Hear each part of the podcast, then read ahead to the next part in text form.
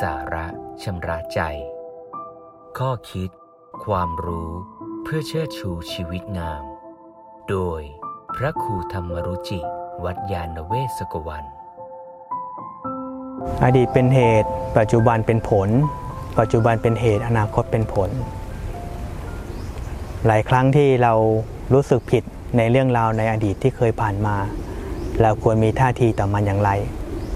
ท่านเปรียบเปย อุปมาเรื่องหนึ่งน่าสนใจดี ท่านอุปมาเหมือนเกลือละลายน้ำเกลือนี่หมายถึงสิ่งที่ไม่ดี หรือสิ่งที่เราสึกเศร้าหมอง น้ำนี่คุณความดีที่เราทำดีแล้ว ถ้ามีน้ำแก้วหนึ่งเกลือหนึ่งช้อน น้ำในแก้วก็เค็มดื่มแล้วก็รู้สึกได้ ถ้าเปลี่ยนเป็นน้ำโอ่งหนึ่งเกลือหนึ่งช้อน ก็รู้หรือสัมผัส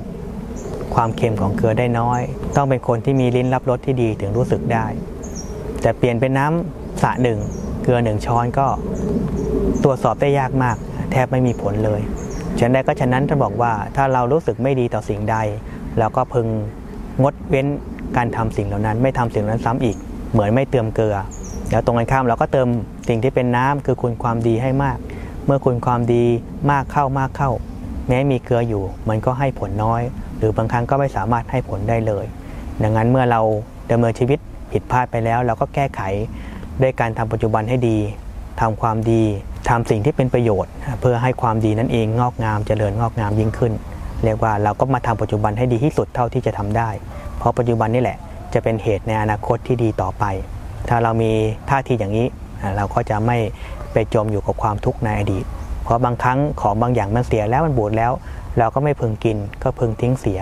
ฉันใดก็ฉันนั้น เราก็ต้องรู้จักเลือกทิ้งอารมณ์ที่เป็นเรื่องเศร้าหมอง ไม่คิดถึง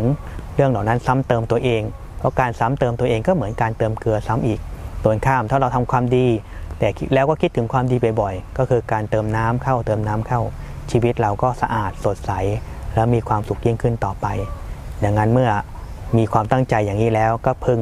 สะสมความดีให้มากให้ชีวิตเรางอกงามในความดียิ่งขึ้นต่อไป